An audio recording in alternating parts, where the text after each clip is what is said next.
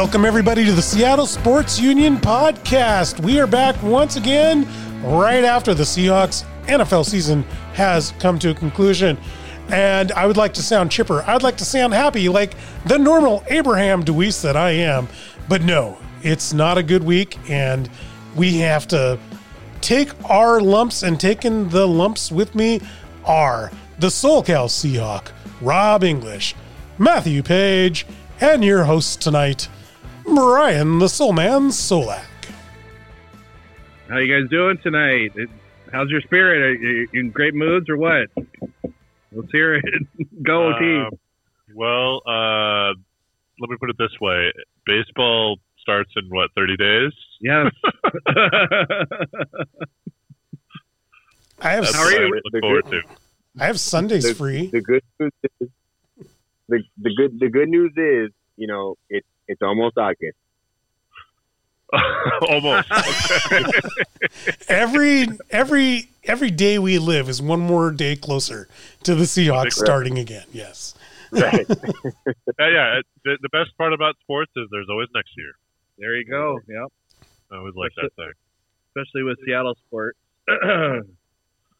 Yeah. Um, we got a lot of lot to t- discuss tonight, so let's go ahead and get started.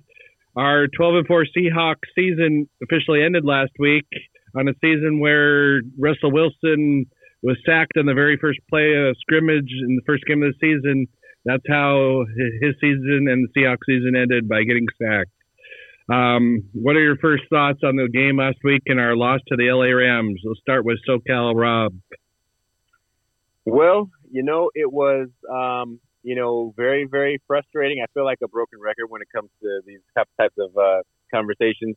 Very frustrating, especially considering that how we appeared to handle the Rams, and I'll say handle very you know generously, but um, uh, handle the Rams just a couple weeks prior. You know it, the, the the the game to actually um, clinch us uh, the division. You know uh, it, it, it was. Um, it was uh, it, it, it's it, it's strange, you know. We we we, played them so well two weeks prior, and then and then just go out there and lay an egg against them in the playoffs when it really matters. Um, you, if you saw the podcast, you know, I, I titled it, you know, 12 big wins and one big bust. I mean, because like, like, what was it all for?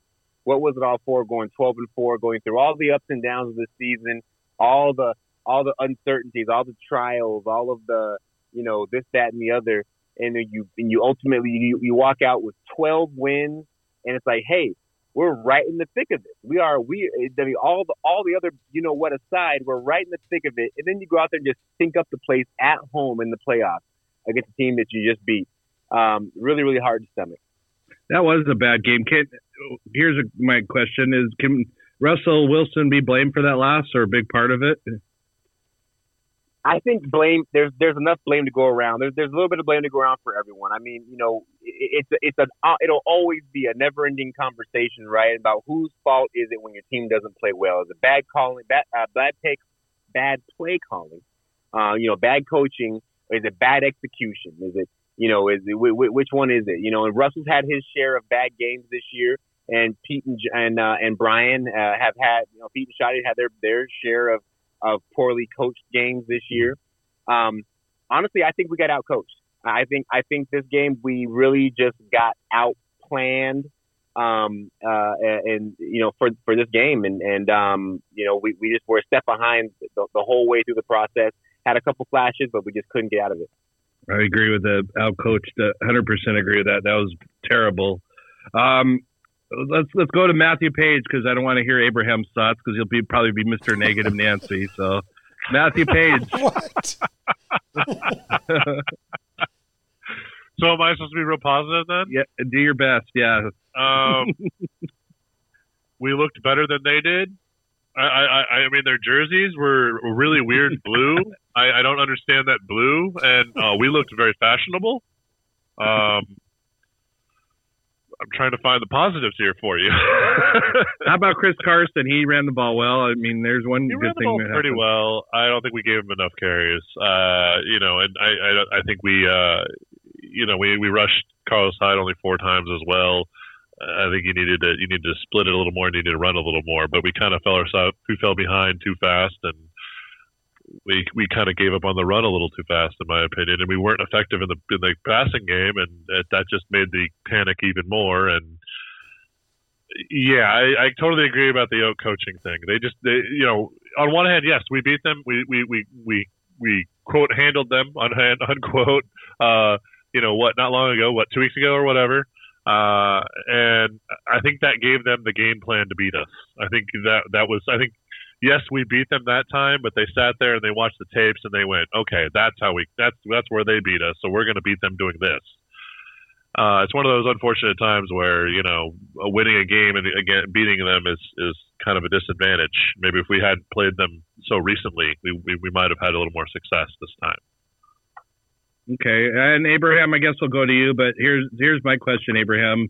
You can add in your any other thoughts if you really have to. But was the Seahawk offense really that bad, or was the Rams defense really that good? Oh, the Rams defense is really really that good, but. Really? you know, it, it was also an inept offense. It was an offense that's looking at the two best wide receivers that this team has ever seen. Not the best tandem duo stats of one season. We had that argument last week, but it's the best two most talented uh, wide receivers the Seahawks have ever had. It's the most talented quarterback the Seahawks have ever had, most talented, you know, tight ends that we've ever had offensive line man, but you know, it just uh, nobody blocks Aaron Donald. We knew that was coming. Nobody can throw on Jalen Ramsey. We know that. We know that they're top to bottom great defense. And two weeks ago, like Matt said, we were able to do something and pull out a win. What the heck happened what? here? Like it just baffles yeah. me. It baffles me, man. They didn't even have a quarterback. They played without a quarterback. They played with a talentless hack, and uh, then the other guy with the bro- broken thumb. So, yeah, the guy with nine fingers. Yeah, good point. Or I'm sorry, Matt, I got that wrong, didn't I? They got played backwards. Okay. Matt hates Goff, by the way. Hate him. I'm sure he's a wonderful human being. I, I, I just don't think he's that great of a quarterback. If he would have went, if he would have went to Oregon, Matt would have loved him. But that's of course topic. Actually, that's that's not true because Matt's talked a whole bunch of crap about Akili Smith, so I have to give him credit for that. Oh. you you bring up that offensive line, Abe. I mean, we we in the off season we had we acquired like 16 different offensive linemen, and all these stats say our our starting five are are the best And, you know, I mean, they're not, you know, number one, but like Matt, uh, who is it? Damien Lewis is like the 13th best right guard or whatever, blah, blah, blah. And Ethan Pocic, or however you say his name, is one of the top 12 centers in the league. I know we're, I know you're not a stat guy, but I mean, why why does our offensive line suck so bad? I mean, or do they really suck so bad? I, I, don't think they suck that bad. I think that was just a dominating defense that we ran up in ran up against, and it, it's it's a matter of you know you're facing the top defense in the NFL, and you're not gonna get more than three seconds to get rid of the damn ball. You know that I, fourth and one's going to be hard. Sorry, go ahead. I I, I got to jump in here, and uh, I'm I'm glad that you know better sooner than later for my opportunity to disagree with Abe. Um, uh, no, our offensive line does suck that bad, and and and and and, and, and to just further explain, you know, I mean, let let's not forget about the fact that once again, for the umpteenth time in time in Russell Wilson's career, he was one of the most sacked quarterbacks in the NFL. That has been one of the consistent consistent consistencies for Russell Wilson, along with all his consistencies that are much great and much more fun to talk about. One of them has also been that he has been the most sacked quarterback in the league just about every year he's been a Seahawk. Um, and uh, and that and that there was no change to that this season. Um, and yes, going against the the Rams defensive line, you know, or their front seven or whatever, you know, yeah, of course you're going to give up sacks. You got Aaron Donald; he, he's going to get his. Um, but I mean, forget about the Rams game. I mean, you know, we had a couple games in a row. I think there was two games in a row in the last quarter of the season where he didn't get sacked once, and it was like, whoa, like that's like Twilight Zone for us. But ultimately, on the year, he was still one of my, one of the uh, took more took. I think he was what third third most sacks this year. At least uh, he was right around that top five for sure. Yeah. Um, well, Russell deserves some credit for that himself, though, because he Oh, holds onto the ball too much and he runs around and thinks he can dodge this guy and dodge that guy and gets a little overconfident sometimes. I, I would I would tend to agree with that. Russell does create he, he he can be his own worst enemy at times, but he certainly does not have Tom Brady time in the pocket. Tom, Tom Brady Patriot time in the pocket. Oh, no, he certainly you know he certainly didn't have you know Peyton Manning Bronco or Peyton Manning Colts time in the pocket. You know what I mean? Like you know he certainly didn't have that. Um, and that has been the case. Like uh, you know, you know, even if you take away the sacks that he created himself, he's still up there in in, in sacks. Um, you know, on, on the year. So um, it has been a, a an ongoing issue. I mean, when was the last time we when was the last time we were able to either start or end a season not talking about the offensive line for one reason or the other? The back-to-back Super Bowls, we we had the best offensive line in the league, or at least top Okay, top five. And so that's I think that 13, proves your 14, 14. that proves your point. But I also want to go. I want to go on to what Matt was saying. Uh, Russell's not doing himself any favors. He knows he's not going to get more than three or four seconds. You can't be holding on that ball like six, seven seconds. And honestly, I don't think he's got the legs anymore to get away with to get get get away with what he used to get away with. Uh, you know, I I I look at it like this. Okay, I've never played.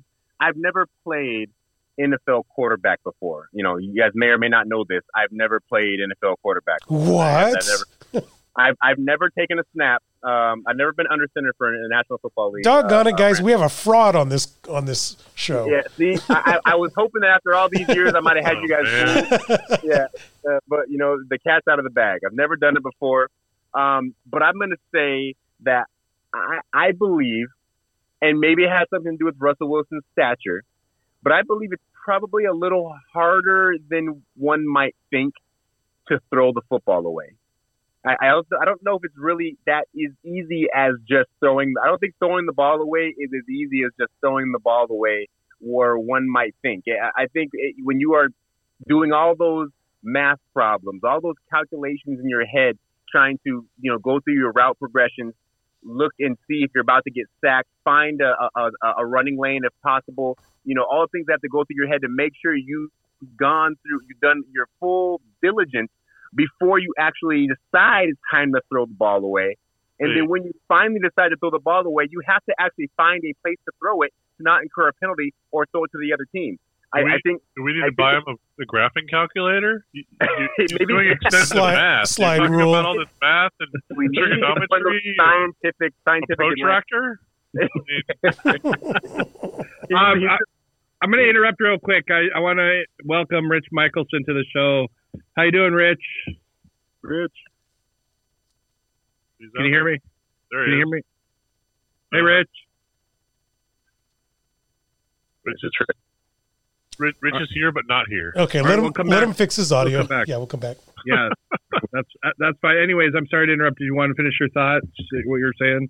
Uh, yeah, just just that though. I, I think I think throwing the football away is, is just a, is a hard, harder. You know, it's easier said than done. Um, you know, so that I think that you know what they take. We talk about Russell taking a lot of sacks. He does take a lot of sacks. Um, but throwing the football, I mean, put it like this: we have seen and we all remember the couple of times that Russell's throwaways were not the thing we wanted to see. When he threw the ball backwards, when he threw it right to the Minnesota Vikings. Who was it? Griffin uh, who was it? Was everything? I don't remember which, which Minnesota Viking it was last year, the year before. He threw it right to him at the, the closing moments of the first half. When he um, took it back for a touchdown, nearly for a touchdown. And that, that that's what happens when you throw the football away when you didn't find the where to throw the football away. So um, I don't know. I, I think it just it, it it it's harder than we think. Um, and uh, I I almost don't get mad at Russell for taking those sacks, especially because he takes them so smart for the most part. But um, we, we got to have a line that's going to give him more time. I, I think I, I would be willing to let some of our um, players that we key on, that we have such a love for, I'd be willing to let some people walk to get a line that protects Russell Wilson like a Tom Brady or Peyton Manning. Okay, fair enough. Fair enough. Um, I, I agree with what you're saying, but I thought we had a lot of decent talent on the line this year. I mean, can some of that blame be put on Mike Solari, the offensive line coach, or I mean, we're going to get to Brian Schottenheimer, the offensive coordinator. What happened to him recently? I mean, is part of it their fault? Why our offensive line sucked? Well, I think you have to game plan better than what we did. Uh, you know, you you have that, you have the, uh, you know, you're you know you're going to face Aaron Donald, and Aaron Donald's going to be in your face, and whether or not he himself gets sacks, he's going to destroy your offensive line in a certain direction, and you, know open up holes elsewhere. And so you're you're gonna you, you need to you need to be ready for the matchups. You have to be ready for those matchups, and I, I feel like we weren't. I feel like they they either they either saw something from the prior game that opened up a whole, you know, opened that up, and and they found an exploit, you know, a way around it. I don't know, um, but it just, it, I don't, I feel like we were ill prepared. Okay, fair enough. Fair enough. Is Rich Michelson back with us? Empty silence. Rich, if you can hear me, just go ahead and interrupt when you can. Then I mean, uh, you have every right to interrupt. I don't want to. Anybody else here, get the but... feeling that Rich is shouting into a soup can right now? He's just yelling, just with a string pointing well, out know, of it. It, it, it. It is Utah. Who knows? Maybe the you know maybe the maybe the the, uh, the rope the string they'll get broken. They'll get internet one day. No big deal. Someday. Yeah. um, I want to talk DK Metcalf. I want to talk about it. He had a meltdown on the sidelines on on Saturday. I mean, Personally, I thought he looked like an idiot over there. I mean, who who cares to comment about what happened there? Did he, did he have every right to act like he did? I mean, look at the end result. They tried they tried to force him to play, and it was pick six. I mean, come on. I can't remember if it was Matt or Rob on this very show several months back said, "I sure as hope to heck that Metcalf does not turn into one of these divas." That kind of looked diva-ish to me. Rob said he wasn't becoming one and I was very worried about it. Look, I am. I do not sign on for the notion that DK Metcalf is becoming a diva. Uh, look, he he he wasn't over there, you know, having a conniption because he wasn't getting any touches. He was over there having a conniption because his team was underperforming in a space where they should have been doing much better. They he, he was he was he, he was seeing what was going on and he wasn't liking it. I was having the very same connection that he was, so I felt his pain. okay, I was doing I was I was flipping out the same exact way he was. I I, I don't I, I don't see him being a Keyshawn Johnson. Okay, he's not Keyshawn Johnson. All right, he's he is he is a, a, a player and he's a winner and he wants to win. Know, and and I and I see that as as as just that. If they had been out there doing what they were supposed to do, win or lose, I said in the podcast, it doesn't matter. Winning and losing is not all. I'm, well, winning is everything, right? But um, when when you lose, for me, it's not so much about losing. It's about how you lose. When you when you go out there and you just can't get out of your own way. Um, I don't know that they were necessarily trying to force the ball to DK um, per se because of his because of his you know his ranting and raving. I think you just want to get the ball into your hands of a playmaker. I think that play was just something that, the, um, you know, as as said earlier, you know, they they watched their film, they saw the setup, and and you know, a, a, a corner sold out on what he thought he saw, and, and he guessed right. Um, you know, and took it back to the house. I mean, that was, you know, I, I don't know if I don't know if Russell should have checked out of that or or or what. Um, you know, when I watched the replay, you know, in, in slow motion or whatever. In, in hindsight, you can see a guy cheating up. You know, it's like it's like Russell, don't throw it, no, and then so then it's over. you know what I mean? But um, uh, I know I'm I'm not mad at DK Metcalf for flipping out. Um, and so far, I haven't heard anything that the coaching staff, Pete Carroll or otherwise, has had any issue with um, you know his his outbursts. Um, you know, it, frankly, it, it, there's a there's a point where if you don't see outbursts like that, it's like, okay, are you even in this to win it? Are you where, where where's your head at? You know, because I'd be pissed too. There's no way that we Seattle Seahawks exiting out of the playoffs in the first round is complete and total nonsense. Should not be the case. Should not have happened. And DK Metcalf knows that. I 95% agree with you. I mean, you're you're a seasoned veteran, Rob, and you have every right to act like that in the sidelines. And I just still see DK as a baby. And uh, wait, so is that why he isn't a quarterback? Because he's because because because Rob was a uh, wide receiver. my my, my, point, my point is Rob knows what he's doing. DK's still a ah. baby out there, and I, I just don't think that was right. And Can Can you guys hear me, guys? Hey, there's oh, Rich. there he is. Hi, Hello, Rich. All right, all right. I I uh man, I I just wanted to jump in. I am so happy to hear everyone's voice. I am so mad about the Seahawks. I, I just cannot tell you how how fired up I am about this. It's just I mean Did you get to watch the whole game? I or- go watch the whole game. Sadly, sadly, sadly. Uh, I mean, this. I, I am more mad about this playoff loss than I am about the Sounders getting blown out in MLS Cup. Why? Um, because everyone on the offensive side of the ball was bad and hung our defense out to dry. And um, I mean, I don't know what kind of a game plan there was, but whatever it was, it was hot garbage. And um, hey, on that screen pass that got taken to the house, yeah, the guy cheated, but um, on ESPN, like on NFL, you know, Rewind or whatever it is, that uh, Mina, uh, is it Mina Kimes? Is that her Yeah. name? Yeah. Yeah. So she broke it down. The guy sees the the formation the Seahawks are in, guesses that what's coming, because we had run the same play against them like two weeks ago, or three weeks ago, whatever it was we pl- just played them, and he turns his head. He doesn't just guess. He turns his head and checks to his safety and tells the safety what he's going to do.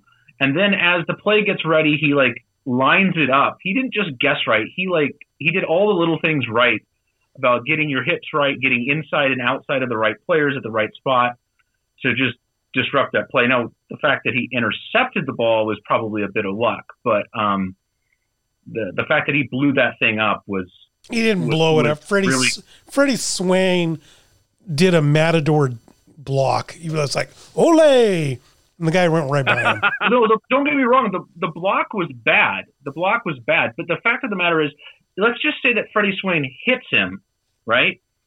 The way that that guy is coming at the angle and with the power and the speed and the like the total commitment to that is going to blow that play up because he's going to drive Freddie Swain into DK Metcalf.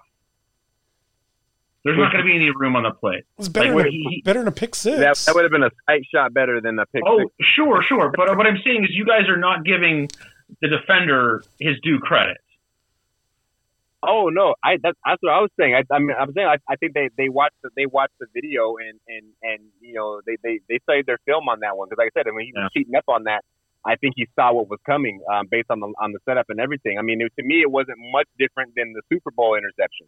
You know, uh, it was Mm. it was like okay, he, sees the setup, he he sees the setup, he sees the formation, and he jumped on what he thought he was going to see, and he guessed right. You know, it was it was very similar to me. so I've heard some of the conversation and you know the um, talking about Russell, but like I just got to say like he got outplayed by Jared Goff, who's been in like a season long, possibly career ending slump. Is there more to that? It's inexcus- Oh, there we inexcusable. it's totally inexcusable that your franchise quarterback, who we have kind of mortgaged our salary cap to, like we we cut players and and gave up three Hall of Fame defensive backs to sign Russell Wilson long term. I, I, I I get I try to be very careful with with saying things like you know outplayed by because I mean you know okay when you say outplayed by okay well he didn't win the game so I guess that's that's the that's the, the ultimate uh, the you know the, the ultimate uh, measuring stick there but um, Russell Wilson is not on the field with you know with Jared Goff or you know what I mean so Mhm. uh, he That's he true. went out there and and we have to you also have to have to factor in the last time uh, you know the Rams against the Rams this year we didn't really fare all that well in the passing game. Uh, DK Metcalf was largely taken away against the Rams this season. I mean, whatever they were doing against us uh, downfield um, was working. We had fits with them uh, all season long. You know, so I, I wasn't necessarily too surprised that we didn't throw for 350 yards and four touchdowns. Um, you know, um, so it, it, it's the other stuff that, that, that didn't happen. You know what I mean? It, it's, it's the little things, you know that that that didn't happen in, in, in a game like this where those, and those little things catch up to you in the end. I mean, because in a game where you you're you're still kind of in it, but you just feel that it's slipping away the whole time, and it's because of your own mistakes that you're making. I, I, you know, Russell didn't didn't play a terrible game. I don't I don't think he just had there was nothing there for him. There was nothing. He played a terrible game. Eleven for twenty-seven is a terrible game. It, it kind of Yeah. is. Yeah, it's not that good. It, it's it's a horrible game. That's like 11, 11 completions is like a bad half That's for a Russell Wilson. that's a 1975 quarterback stat line. yeah, it, it, it is absolutely horrible. And look, like I get it. This Rams defense is the number one defense over the course of the season. Um, but they are not the 2013 Seattle Seahawks. They are not the 2000 Ravens. They are not the 1985 Bears. Okay? They are a very good defense. But they're not perfect. They do have weaknesses and um, I mean, yeah, DK Metcalf. I mean, he still got you know five catches, 96 yards. A couple of those were long, longer catches late in the game when it didn't matter. But you've still got other quality receivers on this team that for some reason either weren't thrown to, couldn't get open, or Russell couldn't identify. Regardless of what the actual problem is, that is an indictment on the entire team and, quite frankly, on the head coach and on the quarterback because you get all the glory when you win and you get all the criticism when you lose. Um, so I mean, it's just it's just a completely unacceptable performance. Um, and and I think that the defense played as well as could be expected. Uh, you know, given that the offense just kept on fumbling this thing away, not literally, but you know, figuratively. I get what you're saying. I I have a question for Abraham. Moving on in the fourth quarter, Hawks are driving. It's um, fourth and one. Right guard, uh, what's his name? Damien Lewis gets hurt, so that gives us Hawks extra time to come up with a play. And basically, we blow it. We have a false start, and later we find out that uh, Pete Carroll and Schottenheimer were disagreeing on what play to run. Schottenheimer apparently wanted to have um, Russell run the ball, and Pete obviously won because he's the head coach, and Chris Carson got stopped. I mean, what what are your thoughts on that, Abe? Yeah, these are revelations that we've had in the last couple days, and I'm going to be honest. Uh, I'm not. I'm not the optimist of this group. I know, shocking, very shocking, but the I had thought that there was at least some semblance of a culture that was in coordination, and here it comes. The shoe drops. Nobody's got their act together. And then I think back, oh my God, what happened in week 17 of of 2019? A complete, you know, mess up at the end of the game, and we end up losing the NFC West Championship. Uh, you know, in that game against the 49ers because we couldn't get our act together and we weren't on the same page. And then, oh my God, I go back to 2014 uh, Super Bowl, and you know we're not in sync on the last play of the game, and then just all those other moments that come up in my mind. It's it's a is this a meddling Pete Carroll? Is that what's going on here? Yes. No, Yes. you guys.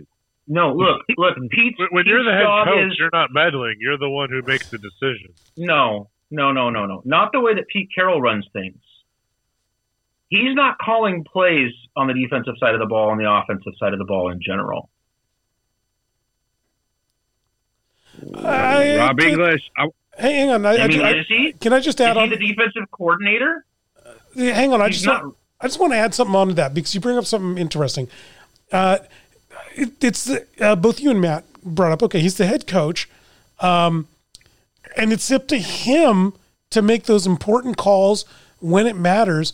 But how often have we seen rhetorical question? Because we've seen it often.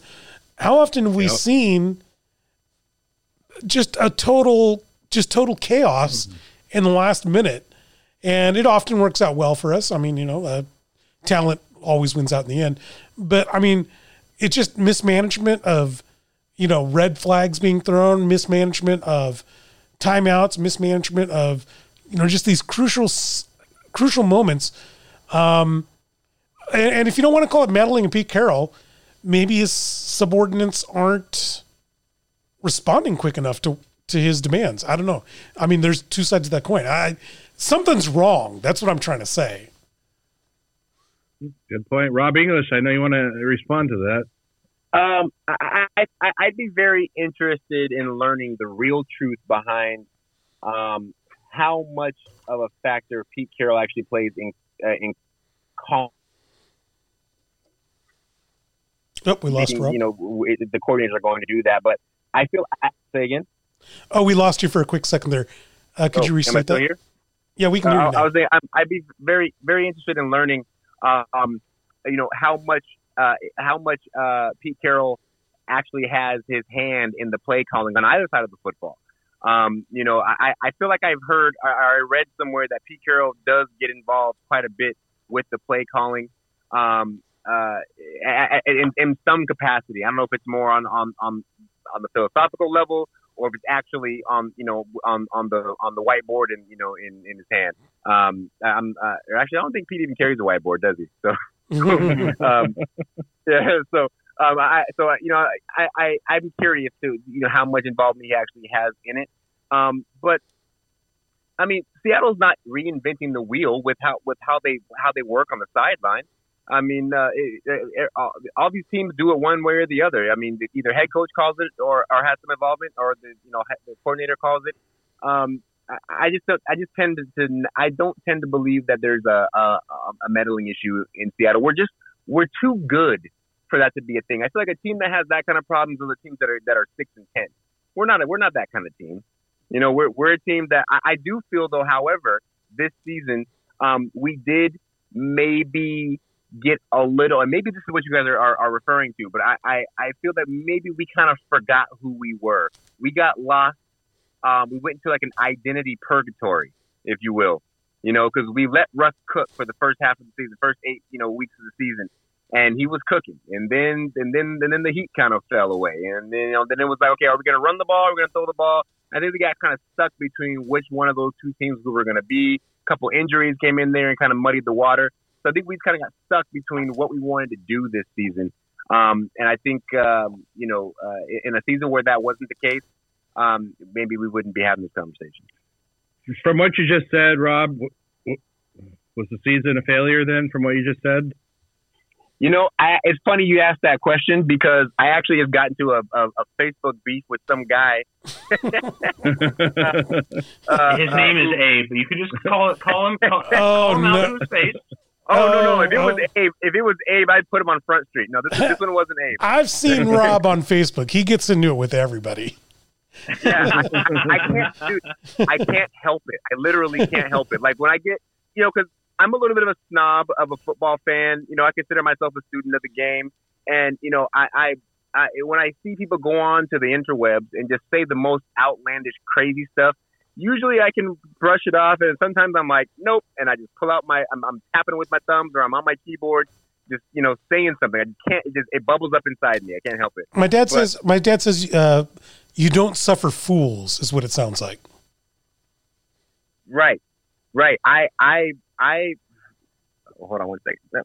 Um, yeah. So no, yeah. I definitely, I, I just, I, I have a, pro- I have a problem, guys. That's that's the reality. I have a problem. But no, so I, I, I got um uh, into a little beef with a with a gentleman um, who was saying that the the, Seas, the Seahawks had you know be, because of blah blah blah. Here we are again on a six six consecutive year of failure, and I'm in my mind I'm like, whoa, what do you mean six? I'm like, I look through the last six years, I see three division championships. I I see uh, five five out of six uh, playoff berths and and and what and only counting this year two two one and duns. Um, I I don't call that failure. Double digit victories, that's not failure to me. Uh, that that that's being in the mix for the Lombardi Trophy, not getting there obviously. So I'm asking like, so what is your definition of failure? What is what is acceptable to you? Is anything less than the Lombardi Trophy considered failure to you? And so I'm going in on this guy about that, and then I I go back I listen to my podcast, um, and I myself called the season a failure. So here I am being the biggest hypocrite on the internet. That's why I wanted to hear you. yeah. Yeah, there's a, there, there is a lot to be proud of, and that's you know the, the, you're talking about you're talking about the you know the, the records and the conference championships and so forth. There's a lot to be proud of. There really is. It's not a loss. It's not a, not a waste of a season. We made the playoffs. You know how many fan bases out there don't get to see their team go to the playoffs like seven times in a row? I mean, you know, we could Mar- be worse. Mariner, It could be Detroit, Mariner fans, yeah. Mariner fans, or we could be Detroit. You know, Yeah. I, look, look. What what team? What team outside? What what team besides? What team not named? I'm gonna, I'm gonna get my question here. one of these- what team not named the New England Patriots has had the this this kind of success over the past decade? I mean, Yeah. consistent Uh, success. 20, tw- yeah, 20 years. I mean, whoa, we've only missed it, the playoffs, that is, four times, maybe five times. right? Now, uh, uh, so obviously New England wins, so forget about it. But who's number two? If it's not the Seahawks, it, they, they, they, they, they're definitely number three. you know what I mean? So, you know, I, I, when it comes to the conversations about get rid of Russell Wilson, you the crazy stuff I see that, you know, bubbles me up on the inside. Get rid of Russell, get rid of Schottenheimer, get rid of Pete Carroll, get rid of John Schneider. I'm like, these are the very human beings that have brought this team to the greatest era in franchise history, and you're ready to throw them out like they're dogs. Like, are you serious? It's, it's, it's nonsense to me. But I've droned on to your point, to your question, I should say. Um, was the season a failure? Um, no, not not in my truest definition. No, it, it was it was not a failure. Uh, it was a very disappointing end to it, but I don't. I'll never. You're never going to see me uh, see me say you know 12 and four in a playoff berth is, is a failure of a season. I think I have to call it a failure. Um, if you look at it from the perspective of CX been around for what, 40, uh, someone help me. 44, 45 years. 45 years? 43, no, 44 70 years. 44 years. 1976. Yeah, that's right. 44. Right. That's why I was an English major and not a math major. But um, they they've had double digit wins uh, 13 times, seven. So half that, yeah, half of that, seven times were 11 wins or more. And so all I can do is take our 12 and four season and look at it from the perspective of what did we do those other those other years and what was my mindset going into this year. I changed my mindset so many freaking times this season. I, I can't possibly be satisfied. Um, you know, like at the beginning of the season, I was the guy saying, look, we're one and done in the playoffs. This is a 10 and 6 team.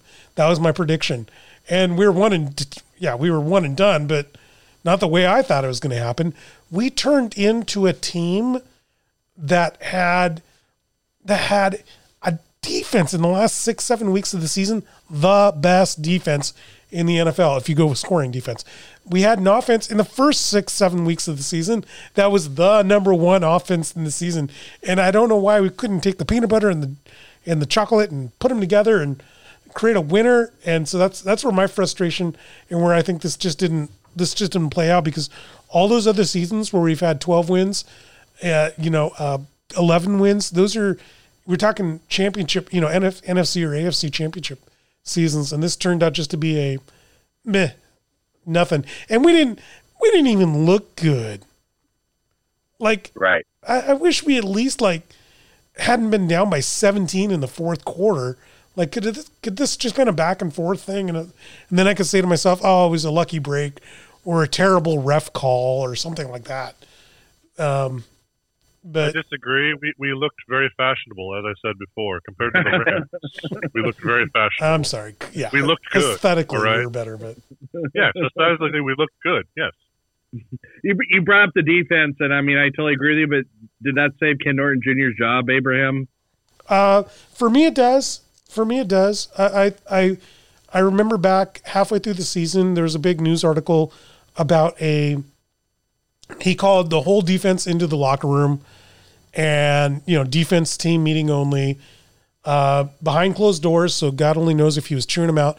But one leak that we did get that was pretty neat was that he went around to every defensive player, put up, put up a play and he would point at a defensive player and say, before I hit the play button, what was your job on this play?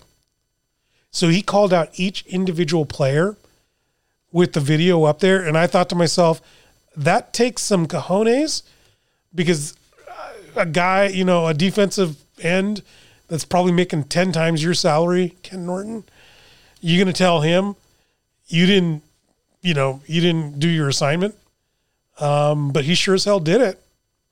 Yeah. I'm so happy. I'm so happy he did that. That that shows me something. Well said. Well said. Anybody disagree? No, I, I think that the defensive turnaround and improvement was one of the best jobs of coaching and uh, coming together, to use a cliche, of a, of a team.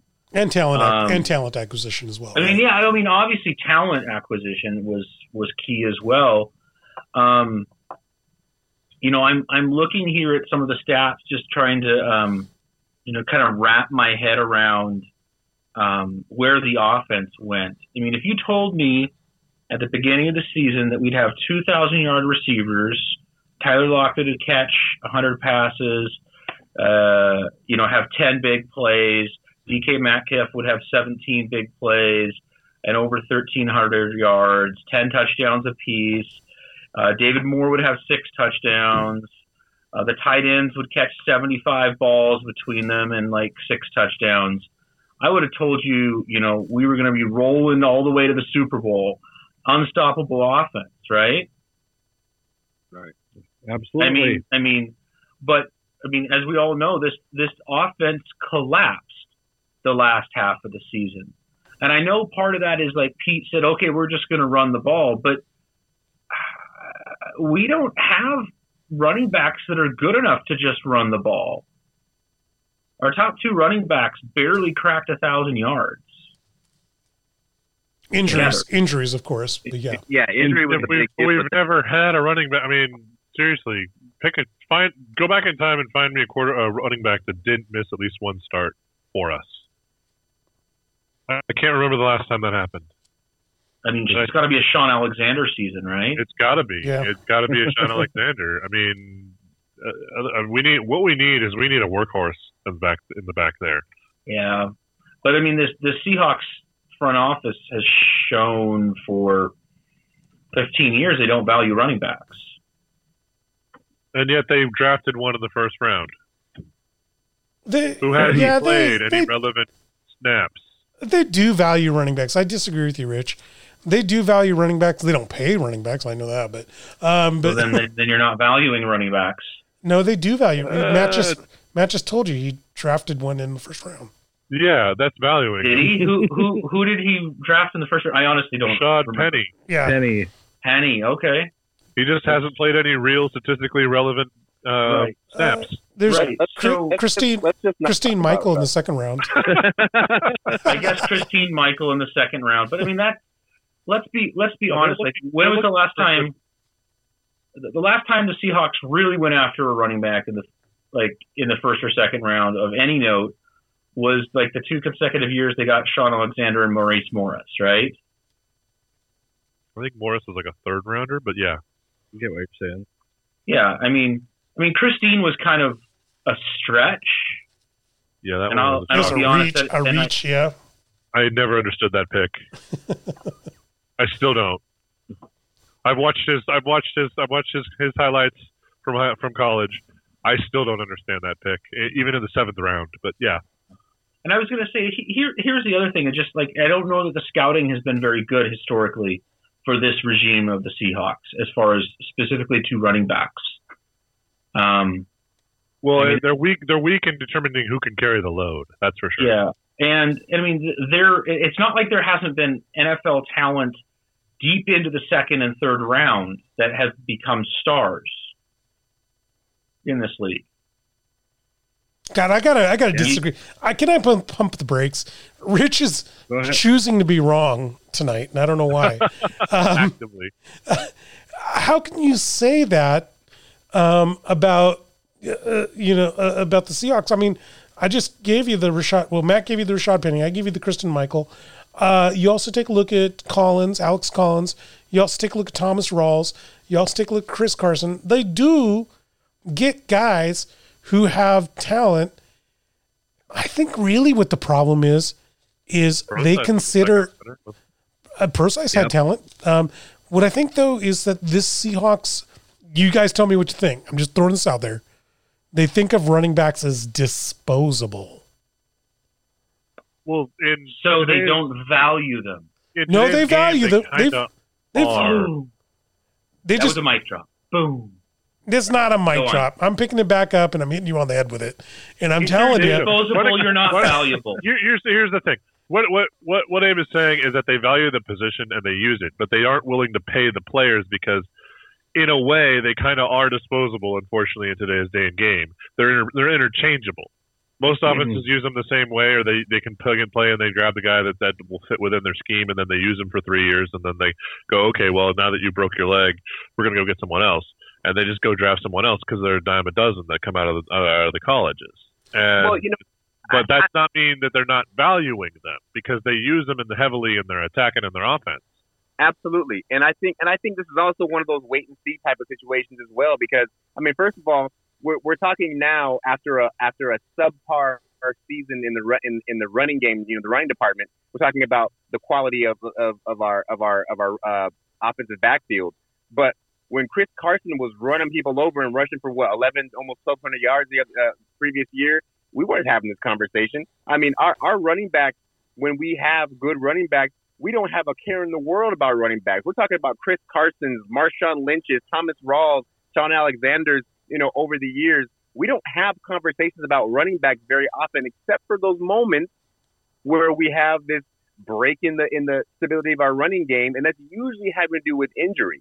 So, I mean, when when our when our guys are playing, we don't have a conversation about running backs. We, we never have to have a conversation about running backs when our guys are playing.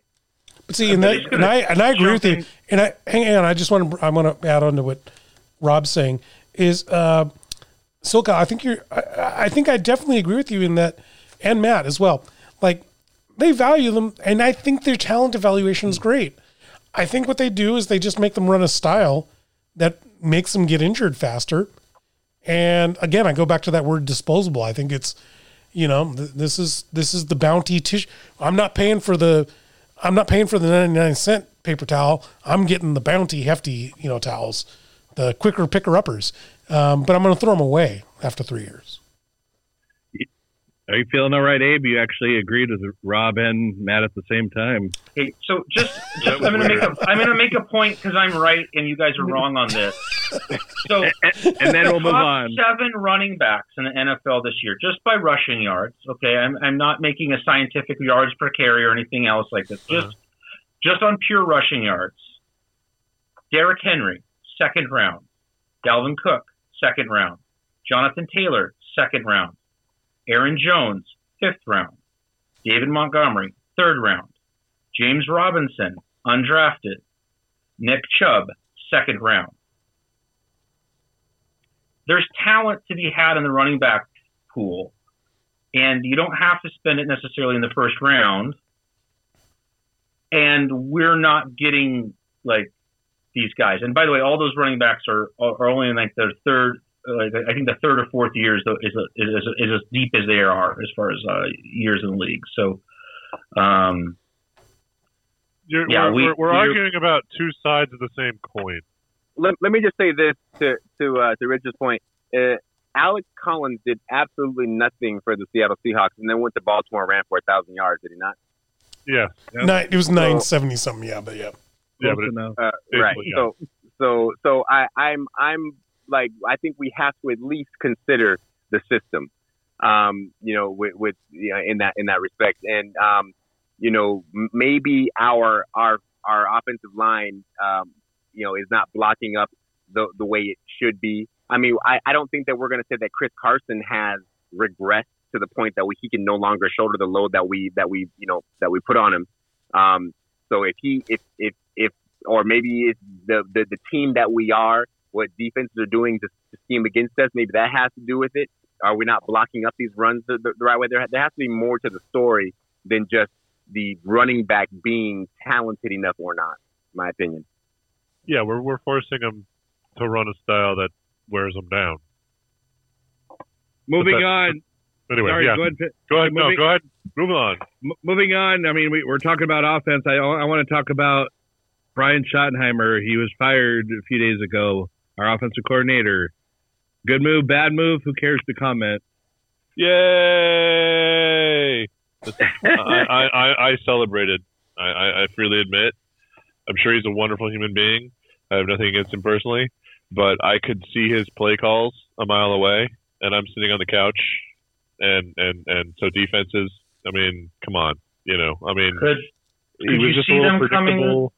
Could you see And, them uh, coming a mile away the first eight eight weeks?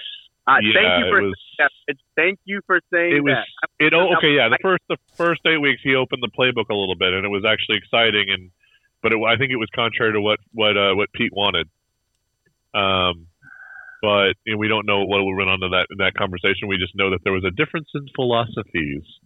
Uh, as why they as why they separated. But I and I and in the first eight weeks, like you, yeah, you, you're saying, it it seemed like he was trying new things. There was I was seeing slant passes. I was seeing you know things over the middle. I was seeing you know weird just just it. I wasn't able to anticipate what was going to happen. It was actually entertaining to watch our offense for once. And then we regressed and went back to okay, we're just gonna you know we're gonna run this same play and try to get Chris Carson, who should be running through the tackles around the corner for some reason, and he's not going to make it. Uh, like five times a drive, and it's just going to be pathetic to watch. And uh, we're our passes are all going to be, you know, 40 yards plus or nothing, you know. And it, it just, I, I, what I really want to happen is I want us to go out and get someone new and someone in like college who's experimenting with a new kind of, you know, offensive line blocking scheme or or some new offense that they've come up with, or just something fun to watch you know, bring in a, a style of the air raid like uh, like Cliff Kingsbury is trying to do with the Cardinals, or something like that, or you know, just just something different. And I know full well they're going to go get a yes man for Pete. Yeah, you you stole my thunder there. I was about to, I was about to, about to tell you you're wrong, but you got that last statement right. Um, what we've learned is Pete Carroll thinks of offense and defense in a symbiotic relationship, where what he really really wants is he wants to limit the opposing team's total opportunities for touchdowns. And if that's at the expense of our team getting those opportunities, that's fine with him. Um, what we saw in that first six weeks, seven weeks was uh, something different. I was excited. Uh, same thing, by the way, actually happened in 2019 for the first three or four weeks.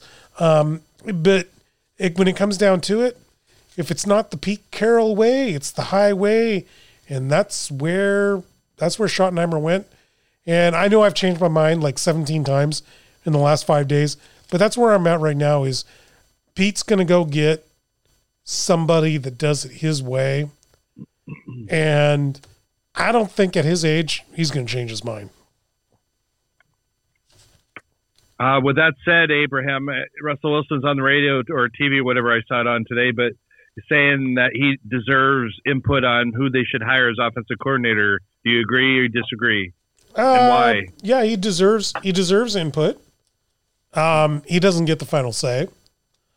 Uh, it's just standard hiring practice. I mean, like think about think about. Uh, well, actually, let me rephrase this. Good companies that I've worked for and good uh, departments that I've worked for, they ask even the lowest of the low in the command chain, "What do you think about this particular person?" Uh, you know uh, uh, that that we're going to hire um, you know, are there any red flags? Now, they're not going. They're not going to be. You know, th- those good bosses are not going to take the employee's word for it necessarily, but they want the input to get a general gauge of what people think. Um, so I think it's a great idea. In Houston, they're insane. Houston is a terrible organization to not to not get Watson's input on a new coach. I mean, face of the franchise. There's two faces of the franchise. There's a coach and the and the quarterback, and they better be in sync. We saw what happened this year when Schottenheimer, Carroll, and Wilson aren't in sync, and that's you know one and done. Fair enough. Um, Rob English, I know you got to get going. Um, ca- care to plug your your podcast and give a quick shout out to anything this week? Uh, yes. Uh, please uh, make sure you give a listen to uh, Short Yardage uh, with the SoCal Seahawk on catch me on Spotify, Podbean, Apple Podcasts, um, and see the links on uh, Seattle Sports Union. Um, make sure you listen because we only got a couple more episodes uh, this season, and then we're gonna we're gonna be uh, shutting down for the off season. Probably come back on around draft time, but um, shout out. You know, uh, let's give a shout out to the um, give a shout out to the Cleveland Browns. I'm gonna give a shout out to the Cleveland Browns who uh, are a football team um, for the first time in a long time. I love them beating Pittsburgh two, twice in a row. That was just yes, that was That, was, just awesome. Yes, absolutely. I, I was saying, you know, Baker Mayfield is.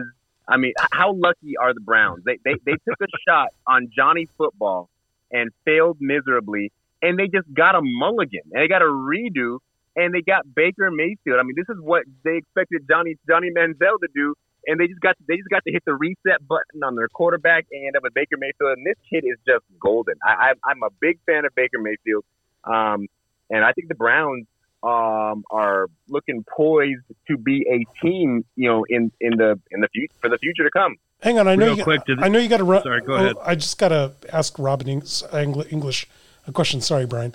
Um, Oh, you're right. but doesn't part of that doesn't part of that Rob also go to Kevin Stefanski? I mean, the second they got rid of the other guy, Mayfield becomes a star. Yeah, I excuse me. I suppose, um, but I mean, I, I, I just look at it as as you know, ba- Baker had flashes of greatness, um, and and then he had a little bit of a lull, um, and then he, you know, I, th- I think he's just figuring it out. Now, has it has to do with uh, you know, with coaching, maybe, but I think to me, he, he just looks like a guy out there who the game is slowing down for, um, and um, and that's and, and that's really what you what you want the, to happen for your quarterback, you know, and um, you know, so so yeah, you know, maybe a combination of, of of many things, but either way, um, the kid looks really good, and the Browns the Browns look tough. Real quick, Rob, I know you got to go, but do they have a chance against Kansas City this weekend? That's gonna be a hard that's gonna be a hard a hard one for them. Um, I mean, Kansas City is just so fast, and they have the ability to score so quick. They're just so high powered. Um, uh, the, the, I feel like the Browns are going to win those games that were, were those, those physical games. I don't know how they're going to do in the in, in the finesse world, and I think Kansas City can still just finesse you right out of the stadium. Um, uh, as far as offense goes, anyway, it's it, I, I'm hoping for a great game, but I'm expecting Kansas City to go ahead, maybe beat up on them a little bit. But I'm I'm pulling for them though. Right on. Have a good night, Rob. Thank you for your input as always. No problem. Thanks, guys. I'll talk to you later. See you, Rob. Hey. All right, guys. I have one more Seahawks question before we do have a little fun with the free agents. Uh, you may or may not know or read about, but I've, I mean, obviously they're looking for offensive coordinators. Everything I read online says they should go for. I'll give you three names: Eric Bieniemy, Doug Pederson, or Lane Kiffin. What are your thoughts, or do you have a name that they should go? Do you want to do that over again? Because you're making Lane me very Kiffin could be a- no. he could be a, he could be a yes man. They say he could get out of his contract. He could be a uh, yes man. Oh my he worked God! for Please Pete do Carroll. not summon. Leave, leave him. Do He- not say he it was one more time. on the tarmac for LAX for a reason. Do leave not say his name one more time because he might show up. Yeah. Lane Kiffin. This, it's, it's, Well, it'll show. He'll show up at Solack's house, which I guess. okay. I'll, I'll, I'll, I'll have a beer waiting for him. All right. Uh, That's, that's your loss. Just don't have one Do waiting have- for Steve Sarkisian. Wa- wasting beer, Oops. wasting good beer on Lane We- Kiffin. Oh. I'll, I'll give him a Coors Light. I'll go out and buy some Coors Light or something. But seriously, do you have a? Have you thought about any offensive coordinators? The, Bieniemy deserves his own team at this point. He's he's he's interviewing for head coaching positions, and he I know he's interviewed at like four or five different teams at least already this offseason. He's not going to settle for another coordinator job because he might as well stay where he is, learning from the genius um, at at Kansas City and Andy Reid. Uh, so he's not really an option. he's a dream. He would I would love to have him, but he's he's a dream. He's a mirage. Uh, and and who was the third guy you mentioned? Doug, Doug Pederson. What if he gets No. fired? I mean, he's from Washington. No, well, keep away. Sorry, Keep away? he never he never did anything amazing or interesting with that offense anyway. And and I think part of the reason they failed was because of that offense. Uh, I I'm not impressed with his offensive prowess. So, Wasn't he former offensive coordinator coordinator with Kansas City before he got the head coaching job? yes, he was. Yep. Yeah, and he never did he never never did anything great with that offense. He's also from Ferndale, and he likes long watch, walks on beaches and sunsets. And Uh, I don't So care. so so he's just the like one we're you. gonna hire. Is what you're gonna say? I don't care about. Any, hang on, hang on. I don't care about any of those three guys that you mentioned. One, Matt is right. Bieniemy's only leaving for a head coach job. He's not leaving for another offensive coordinator job. Doug Pederson is going to make five million dollars to sit, sit on his backside, eat potato chips, and watch football. And then, uh, and then, what's that? The other guy. What if Philly fires Pederson? They're, they did. They already did. Oh, they already did. Okay, Yeah. I missed that. Um, My bad. And if I yesterday. and if I were him, you know, I, I I would cry into my potato chips and five million dollars, and just watch football next year. Uh, because if he takes a job, then the Eagles don't have to pay him. So uh, that would not make much sense financially for him. And then he who must not be named. Honestly, if he Lane set Kiffin. yeah, if he set foot in this town, I personally, I, I personally would you know drive him down to the airport, and you know onto the tarmac, kick him out of my car, and you know make him find a way home. Are there? I there would any- bring in sorry, someone. I, I have someone in mind. Okay, gonna in. please. I, I would say Brian Daboll, um, who's the offensive coordinator for Buffalo. Okay. Um, he's done wondrous things with uh, with Josh Allen this year, um, who obviously had a great year, similar set of skills um, as Russell, and um, you know, if I, if I'm going to go hunting, I mean, other than that, I I have no idea. Um, and I pray, pray, pray that it's not a yes man for Pete. Um, uh, or, or I mean, or if it is that they are actually synced, like synced like the 2012, 13, 14, 15 Seahawks were on offense. When they were going to run Marshawn Lynch, they were going to have Russell Wilson throw the ball over the top. So Okay. so I've got five. Go I've. I've got a couple for you. Um, four, Okay. four or five. Um, former former Detroit head coach uh, Jim Caldwell. Uh, he's he's coaching Ryan Ooh. Fitzpatrick right now. Maybe that might be a thing. He obviously was a terrible head coach, but um, maybe not terrible. He went to the playoffs a couple times, but you know maybe that would be kind of cool. But if you're looking for a lackey, how about uh, Jason Garrett? You know, may- uh, he he's good at taking orders and not you know He's a rocking the yes boat. man. Yeah. Yep. Yeah, Yeah. Good point. And then uh, down uh, Drew Brees' quarterback coach, Joe Lombardi. He's been down there. Drew Brees is going to retire. Would he want to be an offensive coordinator? Maybe, maybe. Oh, good idea. And then uh, one more for you. How about how about sitting down there in Tacoma, Washington? One our our very own uh, former quarterback coach for the Dallas Cowboys, Jon Kitna. Interesting. Interesting. Uh, no. Oh. I, I like the Not idea kidding. though. Pass. What have you got against Jon Kitna? Uh, he was As a quarterback? Coach. He was a quarterback coach for the Dallas Cowboys. Well, So, the like, Cowboys, first, first of all, Well, any, wearing any, a any quarterback coach, jersey. That's the any coach that plays for the cow or that coaches for the Cowboys is immediately suspect because they haven't done Bupkis for Tony Romo. Okay. Tony close to 30 Romo. years. Tony Romo, I'll have you know, Tony Romo is is a NCAA football Hall of Famer. Yep, and he is the best quarterback Okay. the Cowboys have had since Troy Aikman. There are many Um, fantasy football pl- many fantasy football owners who love Troy or love Tony Romo. I thought he was pretty decent personally. I don't know why everyone hated him. Uh, you ask you ask you can you can poll fifty college uh, Cowboys fans, pure college, pure Dallas Cowboy fans, and it will come down 25-25, love or hate. I have no idea why. He's a very polarizing figure among Cowboy fans. Great regular, great regular season quarterback. But uh, I can anyway regarding regarding uh, uh, uh, Kitna. Yeah, he did he did run. Um, uh, he has been an offensive coordinator before. He was the offensive coordinator for the San Diego Fleet in that short-lived AAF.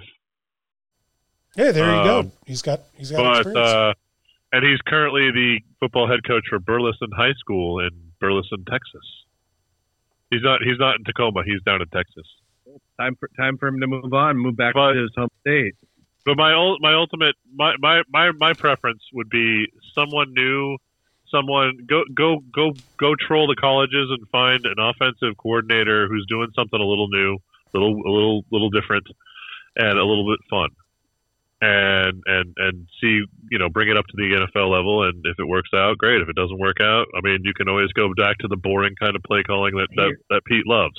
Here, Matt, we don't need we don't need something revolutionary. We just need someone I'm not talking that about revolutionary. I'm just talking about someone who actually has their own uh, like identity and offense. Something somebody Well- that's doing something better than than standard, you know, play calling that we're seeing No. right now. No, no, no. Actually, that's what we need is standard play calling. Is we need someone who doesn't get stuck in a rut, which is what you claimed basically the offense half it basically did at the second half of the season, and I totally agree. But we need someone who to to just to make my boy uh, Abe DeWeese so happy doesn't call bubble or tunnel screens. Yay! and we'll call a 15 yard in. We'll call crossing patterns. We'll Yes. have, I mean, we don't need anything innovative. We just need someone that uses the whole route tree. The problem And- is we haven't had one of those those those offensive coordinators in the last 15 years. Right, right. So we need someone, I mean, uh, to, to use an old cliche, we need someone that runs an old school 90s version of the West Coast offense. And I think that that actually would fit with what Pete wants done. So we should go dig up Bill Walsh's corpse and have him call plays from the sideline. I mean, okay. That'd be an upgrade. I mean, yeah. I mean, any anyone off of anywhere off the Bill Walsh coaching tree, I think I'd take. I oh, mean, yeah.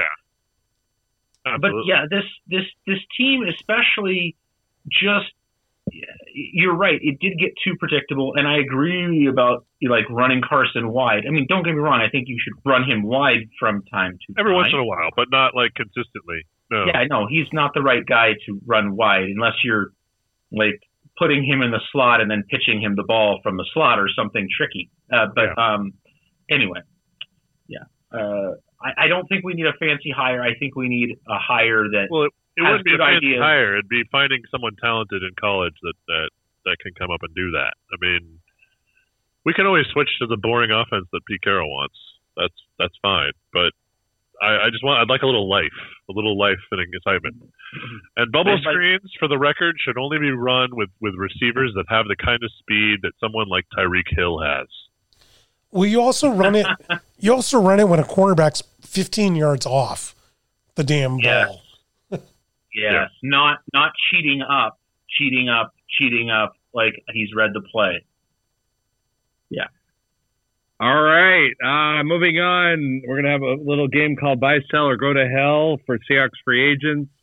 Um, I'm gonna ask you your th- buy, sell, go to hell, and I may ask you to relate why, but since there's so many of them, just keep your answers short if we can. There are actually 24 free agents. I'm not going to go over every one because some names I don't even know who the hell they are, but and four unrestricted free agents or or restricted free agents. I'm sorry, and other players. But um, before we do that, I'm confused about the salary cap. Since these guys are free agents, does this mean we we now are 80 million under the cap? Or I mean, can someone explain that to me, please? I know we had no money by the end of the, of the 2020 season. It's not 80 million. It's going to be like, I think 30 ish million. Uh, but we got another pro- we got another problem. They're actually for the first time reducing the cap. Okay. So it's not as, not as much. Yeah, exactly. So it's not as much as we think it's going to be. Oh, so it's going to be interesting for all. I mean, every freaking team. Wow, that's going to be tough. I mean, we complain about you know defensive line and offensive line, but oh, it's going to be a fun off season for our podcast. Um, all right. With that said, has that been finalized, Abraham? Or Finalized on the salary cap. yeah, the decreased salary cap. Yeah, I'll look it up, but I, I don't know what it is right I now. don't. I don't think they've. I don't think they've finalized the actual number, but they are predicting that it will be lower. Oh, ouch. Copy that. All right. Um, with that said, let's go over the list. I like I said, I'm not going to go over every player because I don't know who they are, but buy, sell, or go to hell. Chris Carson. Uh, let's start with you, Matt. Buy, sell, or go to hell. Um, well, i- we're not really selling, but uh, sell. Goodbye. Thank Goodbye. you. Thank you for your service. Goodbye. We're not paying you. Rich. Um, in general, sell, but like at the, if he came back at an appropriate price, sure, I'd keep him. I think we'd Abraham. I think we'd have to assume that the whole list that we go through is that we're not going to we're not going to buy them at a cut rate. So that being the Market case, value. Assume market value. assume market them. value. So at that at that Okay. yeah, sell.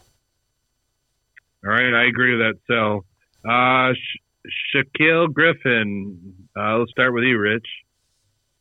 Sell. Abraham. Sell. I agree with sell. How about you, Matt? I would also sell. All right.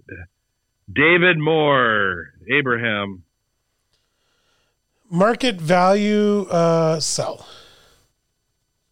I would try to sign him at market value, but I guess we'll. So So you're I buy. guess buy. buy. Yep. How about you, Matt Sell. and Rich? Buy. I think he's got. I think. I think he's just what we need for that uh, third, fourth-ish type receiver, uh, and he has good good rapport with uh, with Russell. Um, and Russell seems to like these project wide receivers. Um, they they seem to be kind of his security blanket. And um, given the second half that Russell had, I think anything we can to do to make him more comfortable is a good idea. I agree with that. Josh Gordon, I will start. Um, I appreciate your effort, buddy, but bye bye. So go to hell. Matthew, Go to hell. Rich. go go, go to hell. like the dude just can't. Like he's such such a waste of, ti of everyone's time. Um, though not entirely necessarily his fault. I, I think, quite frankly, a lot of the reason that this is a thing is because the NFL uh, won't give anyone a straight answer. Abe. He just wants to do a little weed. But no, yeah, he can go to hell. I, I'm I'm He- sick of You I'm sick of hoping that he can get his act the together. best. The best, most important ability, especially in football, is availability. Yep. Yep. Well said. It sounds like we're unanimous on that. Brandon Jackson, defensive lineman. Rich. I don't even know who that is. Okay, so he, he can go. He can go to hell. He can go to hell. Abe. I forgot he was on the team, so sell. Yeah, sell here. Pa- Matthew Paige. Market rate for him will be pretty cheap, and we don't have anyone on our defensive line, so I'm inclined to say buy. Fair enough. right. I'm not, fair enough. Even though it's not your turn, Matthew, I know you've come at him all year, so I'm going to go first with you. Phillip Dorsett. Goodbye. Rich. yes, so. Abe. Makes me rethink my David Moore option.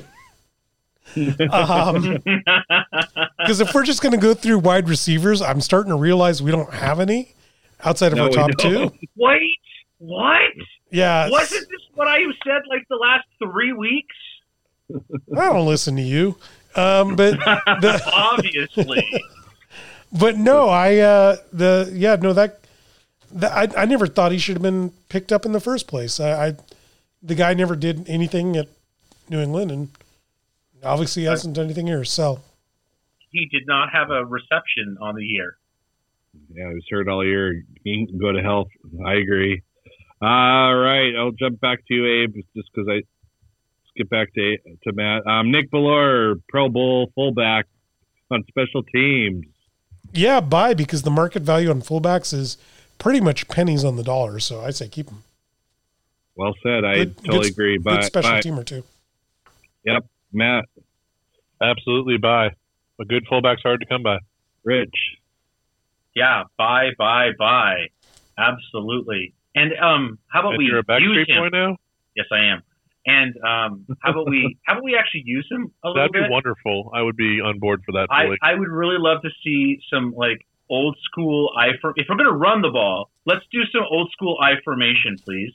yeah, let's you know, going back to the offensive coordinator, let's bring in a offensive coordinator that uses tight ends and uses fullbacks. That'd be great. Yeah. Very good point. Yep, I agree. All right. How, next is Luke Wilson, the man with nine lives. Uh, goodbye, buddy. I appreciate your effort, but you're going to get cut again. So, bye bye. Matthew, Bye. uh, Rich. As in, as in bye bye. Sorry. That, that meant yeah, bye. you're good. Rich. Um, I'll I'll say buy because I just don't think that his market value is very high. I think he could definitely be swung in under the uh, the salary cap. I mean, he he got 25 balls this year, so yeah, I'll take him. Uh, Abraham. Enjoy your Timbits up in the Great White North, eh? So we, got, we got a we got a replacement ready. I, I, I I'm saying goodbye to him. Yeah. I agree. Uh, agreed. Uh, Eth- sorry, Do go we ahead. Have a replacement for him? Really? Parkinson. Parkinson. Parkinson out of Stanford. Uh, The uh, guy that caught two passes. Because he was he, hurt, did- he- he was right? hurt, and then and he was a rookie. They weren't rotating him because they had like they had Greg Olsen and they had Hollister and they had um, other people. Just And, yeah, Really? Guys that Yeah. are better than him. other people. I, I, I, I agree with Matthew, actually. I do think Parkinson's going to get a chance next year. Okay, well, good for him. But we got him. uh, Ethan Pocic, or wha- however I say it, but I I think they should, if they get him back at market value, I think they should bring him back. We need he he didn't do that bad this year. I know he was hurt for a little bit, but that's my opinion, anyways. Matt, Goodbye. See you Wait, later. wait, wait, wait. why? Good buy, good purchase, or goodbye? One word. So long, farewell. Auf Wiedersehen. Auf Wiedersehen. Whatever, how it Are you, goes. are, are you not a fan, Matt, or what? I am not a fan of this Okay. person uh, and his centerly duties. Did he offend you in some way, or? I just have high standards for centers. Oh, I forgot that you had like that one guy that we traded for the tight end for. I can't think of his, His name. right name now. is Max Unger, and he was a Pro Bowl, All Pro, amazing center, and we traded him for basically nothing. And Matt, Matt just happens to have his jersey, and he he cuddles it every Yeah. night when he goes to I'm bed. still upset that that jersey is no longer wearable in public. Wear it at home and have We don't. memories. We do And not want to know what you do with that jersey in your bedroom.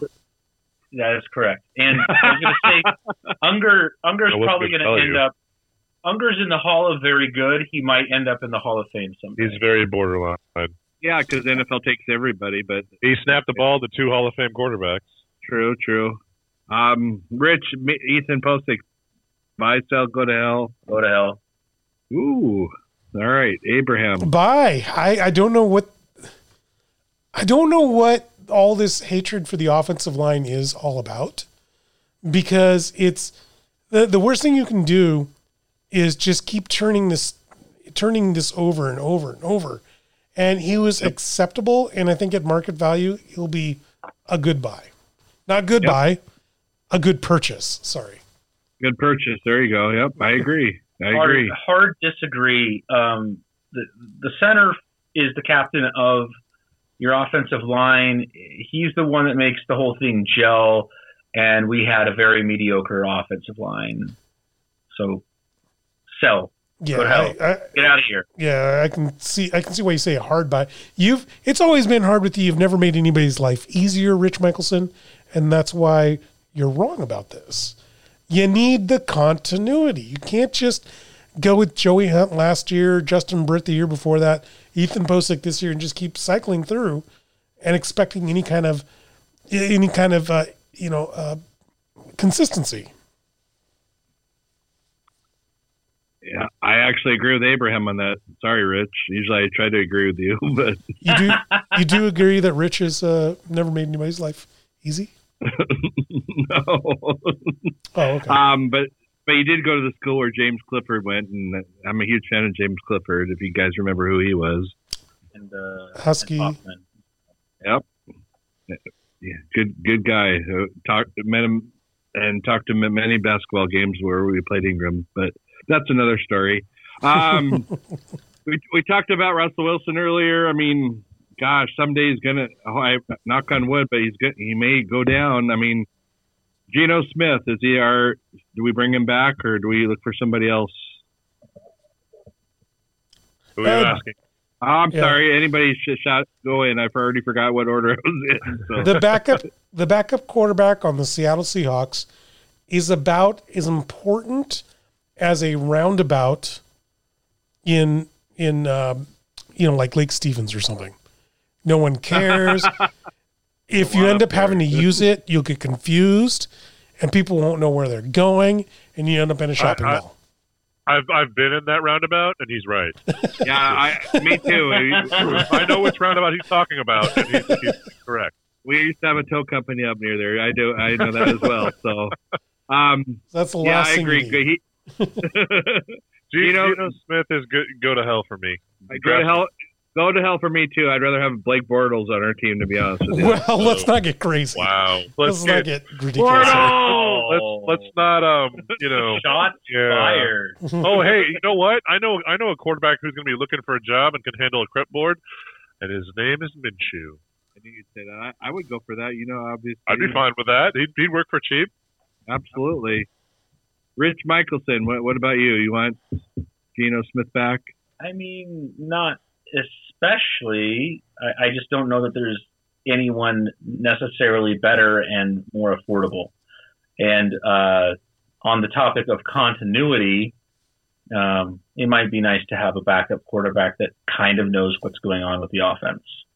But real in reality, I mean, in ninety percent of NFL teams, if the if the main quarterback is out for the season, your season's over. I mean, that's just the reality. There aren't enough quarterbacks to go around. No, there's not. No, there's not. Um, this guy always gets hurt. I mean, I always liked him when he plays, but he doesn't play that much. But I'm gonna bring his name up. Neiko Thorpe. Um, Abraham. We'll start with you. Uh, Neiko Thorpe, uh, market value. Yeah, keep him. Good special teamer. I agree. If it's market value, Matthew. I'm going to cross my fingers and hope he stays a little more healthy, and, and I'm going to buy. How about you, Rich? Uh, South. Fair enough. Um, right tackle, second stringer, Cedric Ogbuehi, whatever the fuck. Sorry, whatever his name. Wow. Sorry. Uh, I yes. apologize. I apologize. Uh, I- I'll, I'll get my vote in right now, then. But the FCC on us now.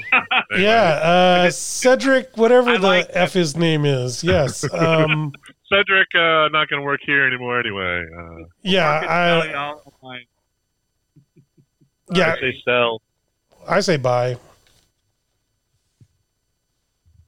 Why Abraham? Market value, or you think he's? worth Uh, no, actually, I, I thought he did okay when he was in there. I, I don't think he is the paragon of. Uh, he's not the poster boy for right tackles, but he did all right. And if he comes on the cheap, then I say bye. Fair enough. Again, Rich. consistency in offensive line. Yeah, you're right.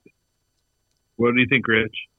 Uh, I just don't really care. I, I would like to see more talent. I would like to see more talent on the offensive line, and I don't think we have enough. All right. Uh, left guard, Mike Iupati, Matthew. Bye. Why? He's one of the bright spots on the line. We need him. But he's old and gets it hurt a lot. I will take what I can get at this point. We don't have enough young guys to groom in to take over for him, uh, and and like like Rich is saying, we don't have enough. Uh, we don't have talent on that line, so we take what we can get at this point, and maybe draft some guys that we- we can trade in to, to fill in. But but in the meantime, we still need them around. Okay, fair enough. How about you, Rich? Yeah, I, I think I, I, I'm going to buy. you know, against against uh, the Rams this year, uh, he was one of the few bright spots and seemed to be competent at what he was doing. Um, so yeah, I'll, I'll, I'll say let's let's use him as something of an anchor, um, and hopefully we can rebuild that offensive line. Abraham. And I buy as well. Uh, because if we just took every old person that's always injured, uh, we would have sent uh, Soulman Solack to the glue factory years ago. Wow, you're not. You're only six months behind me, buddy. Wow. Wow. Fair enough, though. After I said a bad word, I'll give you that one. Um, I'll, I'll, I'll say buy as long as it's a cheap contract, but I, I think he's more of a backup moving on. But it's hard to find good help nowadays, obviously. Um, Carlos Hyde. I'm gonna. I want to start on this one. I say appreciate you coming in. We, I did think you're a good player, but bye bye. Sell on him. Someone I think they should go after is Mike Davis, former Seahawk. He's a free agent again with Carolina. I mean, I think he'd be a good backup for Chris Carson.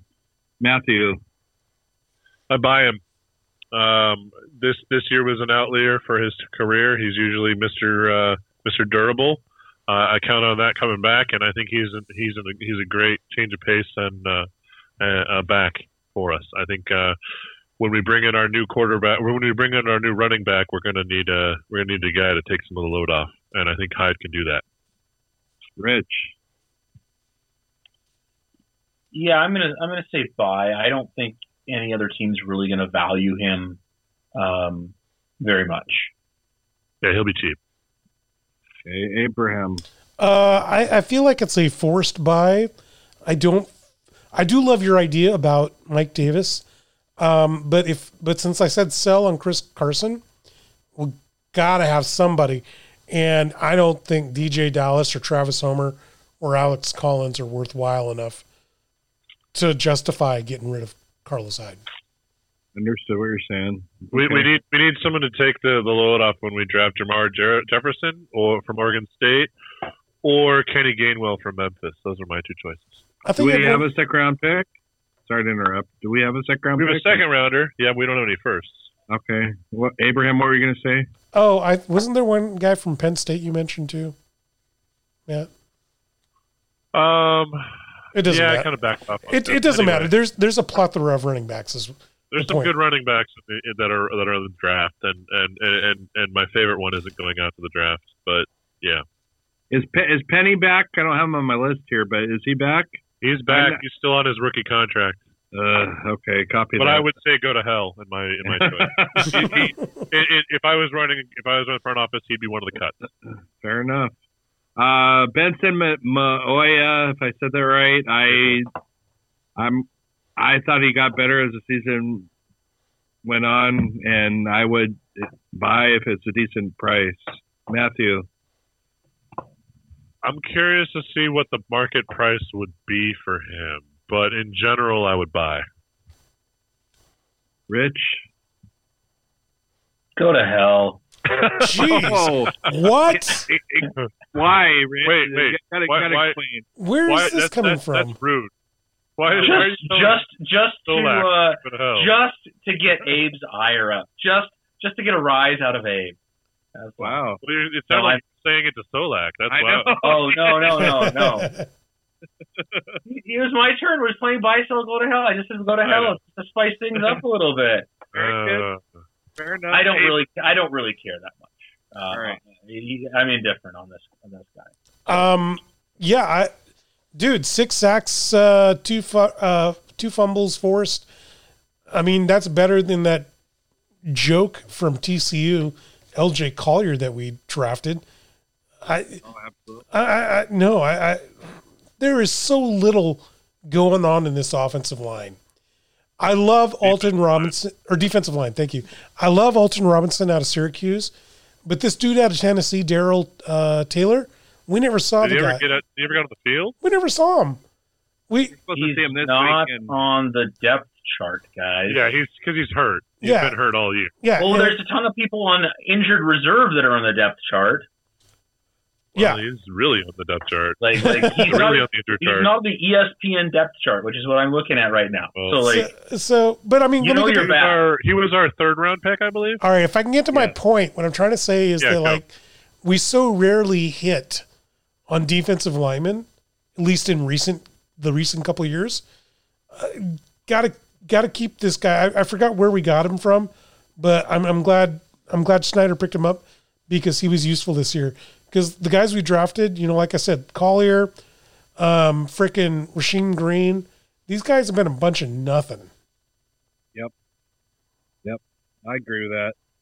Um, Jacob Hollister, another tight end. I if we get him for cheap, I'll take him back. Matthew. My concern is that enough people know about him now that they his price might be too high. But i assuming it's not, absolutely buy Rich purchase him. sell. and Abraham. on principle, I want to sell because I don't enjoy telling Matt that I'm impressed by anything he's ever said. Um, but Jacob Hollister, when needed, has shown up big, not just in the passing game. So it's, in my opinion, it's not worth looking at a stat line. But look at the catches. Look at the passes thrown at him. He catches them. Look Oh, at there was um, look at the blocks. yeah, there was a huge blocks. Look at the look at the run game. He blocks. He does the dirty work. I love Hollister, Dissly, and you know bring in Colson or Parkinson uh, to be the passing tight ends. I think that's a great three tight end setup. Well, think of the for Hollister. I just want to add, um, if you if you ever get a chance, go back and look at the DK Metcalf touchdown pass down the sideline against the Patriots. Uh, the reason he got a touchdown was because Hollister was 20 yards downfield and threw a hell of a block. But not only Like, was I mean, it not only was it a hell of a block, block. but if he'd thrown like a harder block, he would have got called for blindside. Oh, he would have been murdering the guy. Yeah, But what he kind of did was he kind of just hip checked him, and Yeah. uh, yeah. perfect. It was perfect. Yeah. Very good. Good I- call. I was Go going to say that uh, actually Will Dissly was uh, was better on the targets this year. 24 catches on 29 targets, Yeah, I like Wow. Dissly. and and 10 10.5 yards per catch, two touchdowns. So he was sneakily effective. So if you put together Hollister, Hollister, Dissly, and Parkinson, they each have their pot. They each have their strengths, and I think yeah, they like like Abraham's saying is they have a good balance altogether. Are we, are we going to bring back Grandpa Olsen? I don't think so. I, I, I think with Dissly. Oh, sorry to interrupt. I was going I think he's retiring. I, you're good. yeah, one, he's retiring. I think secondly, like Dissly, he's your true blocking guy. Parkinson's your true passing guy, and then Hollister's kind of a mix of the two. So I think you got everything covered. Um, and I don't know if you need Olsen anymore. Do And he's expensive. do do any of those can any of those guys run like the tight end seam route? Yeah, Parkinson. Parkinson can, yeah. Yep. because that I mean, going to Matt's complaint about the offense, right? Like that is that attack, you know, angle. Um, like, hey, hey, we're bringing up angles again, but like that that angle of attack against the defense was missing. It's been missing for a while. Well, that's what's really frustrating, Rich, is we don't run that enough because when you run that, that safety has to get the safety or a linebacker has to pick him up and it clears out the underneath zone. And that's Exactly, what yeah. every freaking team but the Seahawks can do is they can throw a little five yard pass to a back out of the backfield. And we, for some reason, mm-hmm. can't do that. Get five to 10 yards. It, it just frustrates me. Yeah, Yeah. I, I, I would agree with would, would- would agree with you there. So I'm I'm glad that you guys are, are as optimistic about the three headed tight end uh, for next year. All right, we got a few more here. Quinton Dunbar, Abraham. We'll go start with you. Oh, I know I'm going to get flack for this. Buy. The guy, What? his market value has gone through the floor because of all of his legal problems and because of his subpar last year. I, I think, I think a lot of teams are probably soured on him, And because I've already said sell to Shaquill Griffin, uh, we kind of got to bring him back because I'm happy with DJ Reed on one side, but we got to bring one of those cornerbacks back. And if it's Griffin or Dunbar, I think we can get a better bang for our buck out of Dunbar. I agree with you. I I know you say you get slack, but I do agree with you 100%. I would buy in him as well. Matt, I hate to agree with Abraham again, but yeah, he made a great point. Uh, it, it, this would be a great buy low opportunity on a on a on an incredible talent, um, and and uh, yeah, if we you know if you, if it is the buy low situation which we're expect which we're talking about, and I really, I really think it is, then buy absolutely buy.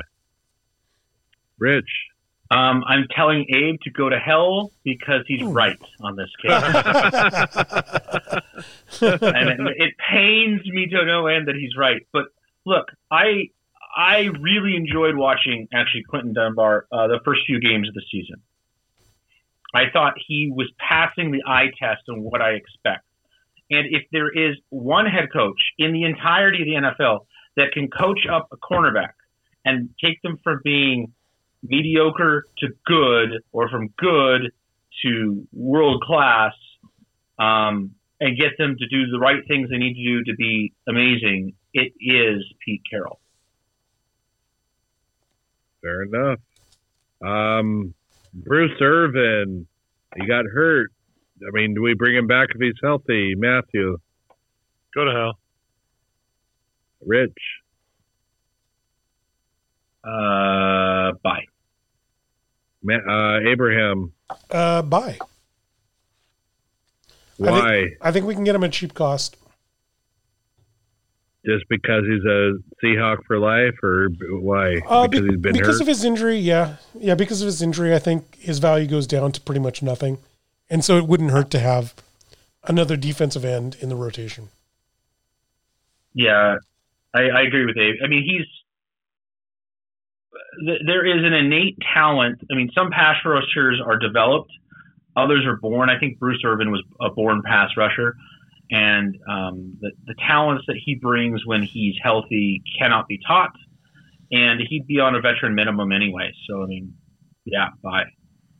I convinced me. Both convinced me. I'll go with buy as well. Uh, last free agent would be pretty big one. KJ Wright, Matthew Paige.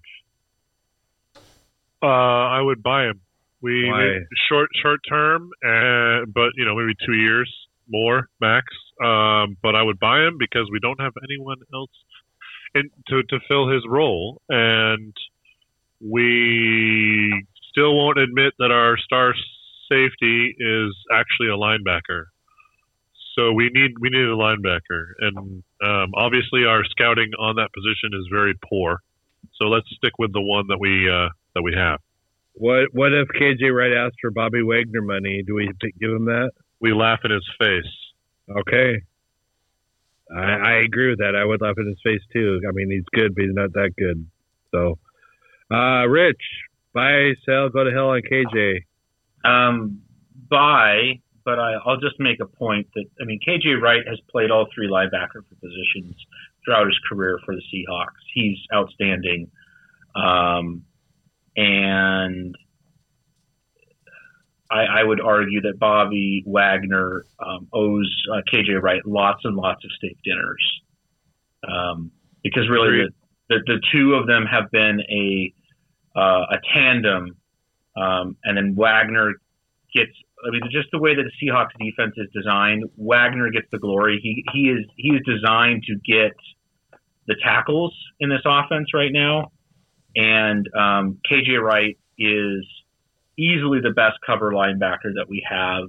Um, and has, I mean, he had 10 passes defense. That's more than most of our, um, you know, that's, that's more than most of our, our defensive backs had.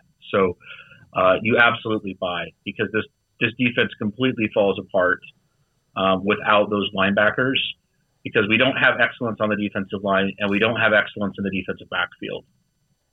Okay, Abraham, buy, sell, go to hell. Brooks, Wagner, Wright. You can only have two. Somebody's got to go. if it had been me, I would have never drafted Brooks, or at least I would have drafted him later. But as a first round draft pick, he's here. We can't get rid of him. You're stuck with him. So now it comes down to Wright or Wagner. I'm going to be unpopular. And I'm going to say maybe you end up keeping Wright and you ask Wagner to take a pay cut. So I buy Wright on a concession of a Wagner pay cut. I'll agree with that. If you said the salary cap supposed to go down, so I do agree with you, Abraham. Yeah. Uh, how difficult for me it is to say that, but I don't. I don't think I do. I, I and honestly, that's a scenario that's not going to happen. yeah, Because if I'm Wagner, I'm like, I'd be like, you know, uh, trade me right now. If you, if you think I'm going to take a freaking pay cut, screw you guys. But here's the, but here's the problem: too much money tied up in linebackers in today's football game. You cannot, you cannot have three linebackers. You only get two, and that's because of the nickel situation. Yep. And uh, you know, in the NFC West, half the teams you have to play a nickel uh, most of the game. Having Yep. three tight, having three linebackers doesn't make sense. But I really, really would. I'd really love to keep Wright. Can we just keep him? Like, can we? Like, is there any exception? can we, guys? Can we just agree on this call? We'll make an exception. It won't We count can against. franchise. We can franchise him. Isn't there a Larry Bird rule in football? Can't we? uh, we could franchise. Uh, Can we franchise him? I don't know on that one. Sure. We wouldn't be able to afford him, but we could. You really want to pay like top five money to write? I No, don't think so. no. I'm just saying. No, There's he, way to he is, keep him. he's worth way more than, than than you think. But I mean, he's integral to the offense, but or the defense. But he's he's not worth top top five linebacker money. Nope. No. Well, and he's and he's 31. I, yeah, that's why I, I, said sign him for short term. I disagree with you, Matt. I think he is worth that money. I don't think we can pay him. Is the problem? Like I hear I, your buddy. I think his Sorry, performance. go ahead. Oh, I think his performance more than, you know, more than proved that. But we got stuck with some Yabo from Texas. Uh, where is he from? Texas Tech, Brooks. And we're Well, don't forget, don't forget, we got Cody Barton too. He missed half the season or most of the season, but Yeah. he, we got him too, Yeah, so there's which makes me feel better, but not by much. there's too much I- draft capital in replacing Wright. Yeah, yeah. I was gonna s- I just ask because I didn't I didn't get to see enough of the season and paid that much attention to linebackers not named Wagner and Wright. But is Brooks really that bad? Oh no, Yeah, he's not bad. good. He's not, well, No, Not he's- that he's not good. bad. He's a project, and he's getting better. He really significantly over the season. He deserves props for getting much much better as the season went on, and he's played at a very high level for the last the last couple of weeks. There, he was very good. The problem is. He's a first round pick, and he's playing like a fourth round pick. Gotcha. He's okay. he's a so run. here's He, hang on, Rich. He's a he's a run stuffer linebacker. He is the linebacker that you would take out for Ugo Amadi in a pass mhm. Yeah, a pass play. That's what he is, and he's not doing a bad job. It's just my my, my frustration is that he was a first round pick, but you know that's done. That's no longer relevant at this point. He is a good player, and like Matt said, has gotten better. But I, I he's absolutely awful in pass defense. you can't say that about Collier, by the way. Well, Collier's bad at everything. Yeah, I'm, just Yeah. saying, I'm just saying he's at the end of year two, and he, he isn't improving at the rate that True, is. that is true. So I guess here's my question. Let's just take your doom and gloom scenario that you can only keep two of these linebackers. What happens to this defense? I mean, Bobby Wagner is a Hall of Fame linebacker. KJ Wright is a Hall of very good linebacker. I mean, Jamal Adams is an incredible talent, but he's not anywhere near the level that those two guys are. And I mean, this defense performed really well down the line, down the you know the, the stretch. But I would say that that's because they're built on the rock of Wagner and Wright. And if you yank those guys, one of those guys out, I think this whole thing just falls apart. I don't think so. And I say that I say that based off of fifty percent of offensive plays are pass plays, right? Um, yeah. And in the NFC West, particularly, that percentage is higher. So you're going to end up in more nickel situation, and we have one of the best nickel backs in the league right now, in Ugo Amadi. So it, Mm-hmm. it's worth our while to at least on fifty percent of the plays have him in there. That must have really hurt Abraham to say. Oh, Because he's a duck. Yep. sorry, Oogie Boogie, as as uh, Solack. would Solack. Solack said earlier in the year. Yep. Yes, Oogie Yeah. Boogie All right. Amadi. Um, Mo- moving on, I got three more. no, names no, no. I ya. just got to say this. There's a certain point All right.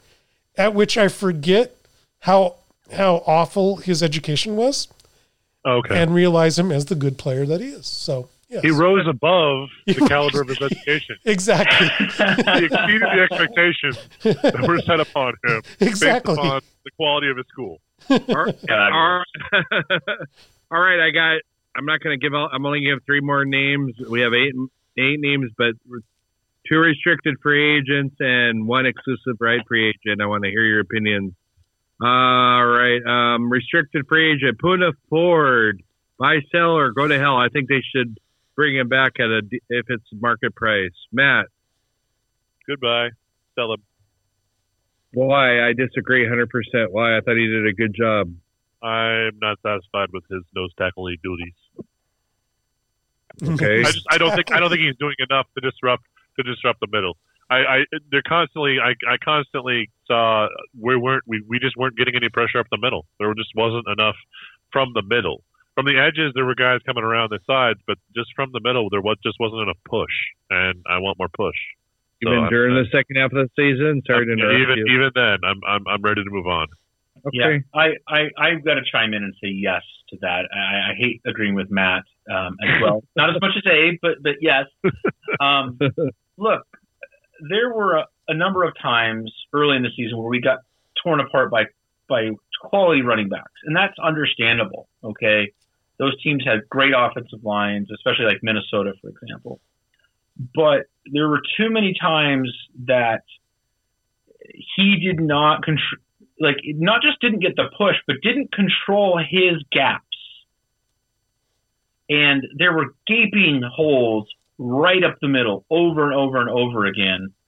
Um, in the last uh, like four games, especially, we gave up uh, far too good of a rushing average uh, to mediocre running backs.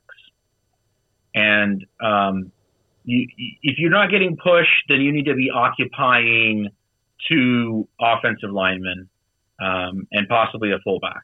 I mean, like you, you need to be like earning your keep, or you need to be getting some pass rush, um, or at least at the minimum controlling the gaps so the guys can't just run by you because you're too weak to get off the off the block and make a tackle if someone runs right by you. So Does BJ Raji have a have a cousin, younger cousin that we can hire? I mean, right, or, or or could we just like get a University of Utah like defensive tackle, please? from a Samoan, just one of those big old Samoans. Yeah, I mean, like Hey, Abraham. Yes. Forward, please. Defensive Uh, tackle from I- University of Utah. I, Like I seriously, they're all in the NFL. okay. Thank you, Chamber of Commerce for Salt Lake City. Um, but the I, I, I think you buy Poona Ford, but you buy him kind of like you know when you're when you're buying Saran wrap. You know, like you go to the Right. store and you're like, I guess I need it. I'm not really But- excited. It, but like I'm not I'm not gonna not have one. But that's that's I what he is. He's a backup nose tackle. He's he's just a guy. So And oh, he's the original.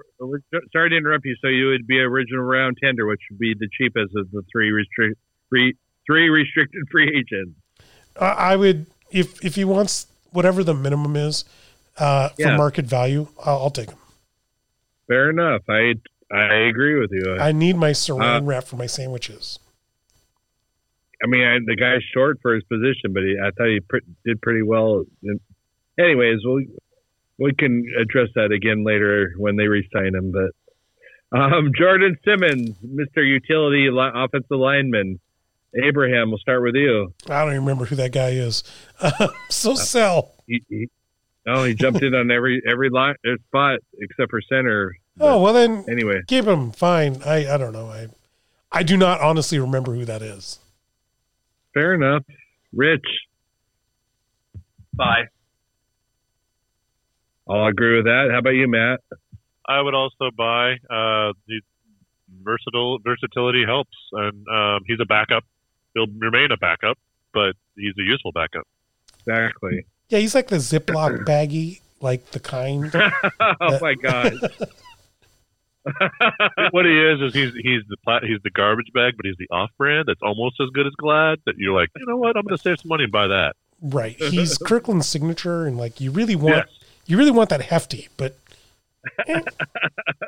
But you save a dollar. I can save a dollar. Yeah, exactly. and I'm just gonna All right, throw um, garbage in it. Exclusive ride free agents. I'm not going to read what that is, but there's six of them. But there's one I want to address. Ryan Neal. I thought he contri- contributed a lot this season. I think he'd be a great backup, so I will buy into him. Abraham. Yeah, definitely. I'm a big fan of Ryan Neal. Uh, I also like DJ Reed. Everybody we picked up in that in that defense this year seemed to be, you know, I'm talking about free agents midseason. They, they all seem Yeah. to be winners, and Ryan Neal is one of them. Keep the guy. Bye. Matthew. Buy him, buy him, buy him. Yes, absolutely. I agree with everything Abe just said, and it makes me feel dirty. Rich. Uh, yeah, they, they said it all. But yes, he's he's he's a good player. Keep him, buy him. Um, I really like his positioning. Um, he, he always seems to be in the right position to make a play. Right on, right on. Um, before we finish the show, are you guys okay with doing predictions for the NFL playoffs here, real quick, for round two? Sure. All right. Um, let's start with the Ravens, Buffalo. I'll I'll go ahead and go first if that's all right. I'll say Buffalo. It'll be close. Uh, Matthew. I think it's going to be the best game uh, this weekend, uh, and it's going to be close, like you said. But I I, I think Buffalo's going to pull it out in the end. Rich. Baltimore. Why? Ooh. Um, I like their quarterback. I just think he's unstoppable. All right. Uh, Abraham.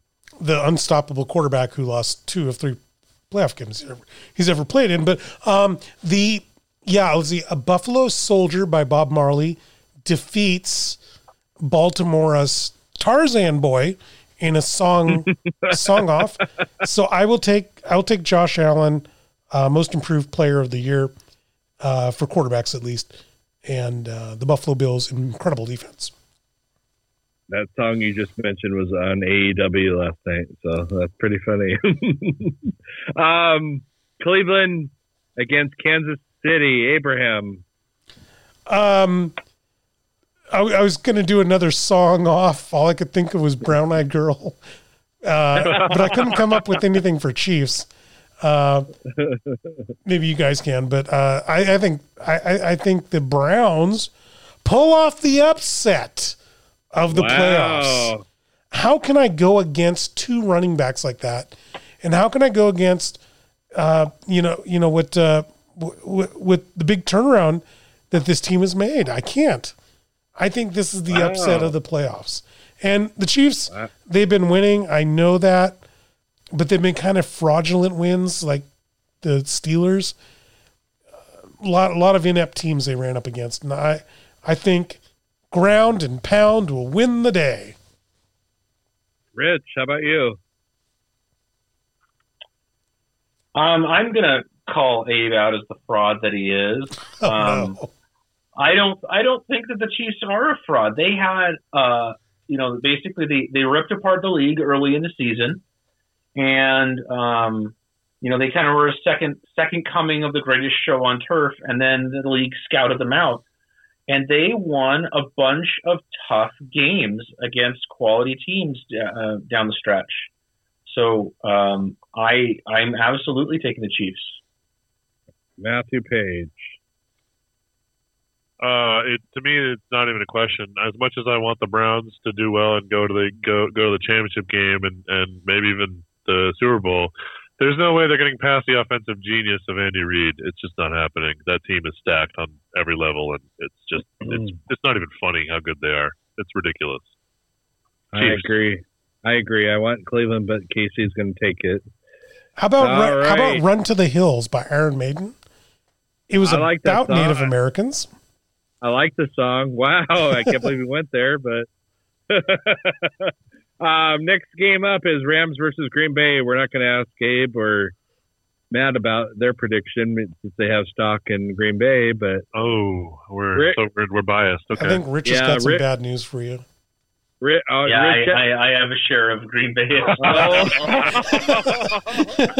but but What? I mean, Okay. I, I'm just you know this is the, the question is basically this game comes down to, I mean, which Hall of Famer is going to exert their will um, when the Rams defense faces the Green Bay Packers offense? Is it going to be Aaron Donald or is it going to be Aaron Rodgers? And the fact of the matter is, I think Aaron Rodgers just has more help than Aaron Donald does. I agree with you. Unfortunately, that Green Bay is going to win, so we'll I'll be unanimous on that. That Green Bay will take that game, and then last but not least, Tampa Bay versus New Orleans. New Orleans kicked the crap out of Tampa Bay pretty much this year. So does Tom Brady have a chance to turn that around? Abraham, Ah, man, you, I was trying to think of the. I, I was trying to think of a song with the word "buck" in it or "bucks," um, but I know that when the Saints come marching in, uh, they're going to get their backsides handed to them by Tom Brady. Um, and yeah, I know Antonio Brown's a cancer, but Tom Brady has been known to cure cancer. At least that's what we've seen so far. Uh, and I just I, apologize. I will not buy Drew Brees and his 72 year old arm. I just can't buy it. I am going to interject there, but I actually agree for the fifth time tonight with Abraham. I, I don't know what the hell's going on, but I do agree. I think Brady will turn this around, and we're going to see Green Bay versus Tampa Bay in the NFC Championship. How about you, Matt? You're going to eat those words. The Buccaneers are going to get steamrolled by the best team in the NFC, top to bottom. Drew Brees is on a mission. Drew Brees had his lung punctured and like four ribs broken earlier this year, and he came back like two years, two weeks earlier than he should have, and he really shouldn't be playing right now, but he is. And it's just, it's not. He's not stopped. He's not going to be stopped. He's he's on a mission to win the Super Bowl in his last year, so he can retire, going out on top. And he's very angry. The whole team is very angry at how often they get screwed in the NFC play, in the playoffs. So, so, uh, so they're gonna. Uh, I, I think they're gonna be playing angry. I don't think the Bucks have a chance. I think they're a joke. I think they are not nearly as good as as as everyone thinks they are. I think they are. Uh, I, I, I'm sorry, I just don't see it. Um, Mike Evans is the best player on that team by far, and he deserves props for his ridiculous season that he had. But uh, otherwise, any quarterback could have thrown to him. He would have he would have caught it anywhere on the field. Before I ask Rich's opinion, Matthew, do you think New Orleans is going to beat your Green Bay Packers? That is a that is a question that is going to be decided on the field at Lambeau in the snow, uh, and we next week, and we will uh, we'll we'll look forward to seeing that. I, I honestly don't know. Flip a coin. By the way, Okay, well, hang on. Packers. Packers makes reminds me. Do you guys remember that '90s song, "The 30 Point Buck"? Oh Going down music road. Where's you're talking about football? Does nobody Remember remember this one song? Nobody remembers this That's song. why- I know what you're talking about. and So that's, that's why I was clapping. Props to you, Abe. Okay, Good because job. they talk about the Packers in that song. So that's yeah. Um, all right. Well, I'm proud of myself. So there we go. Rich, real quick, Tampa Bay or New Orleans? Um, Antonio Brown is a cancer and is overrated. Boom, boom, boom. Yeah, I mean, he's he, he's incredibly talented, but he is overrated this year.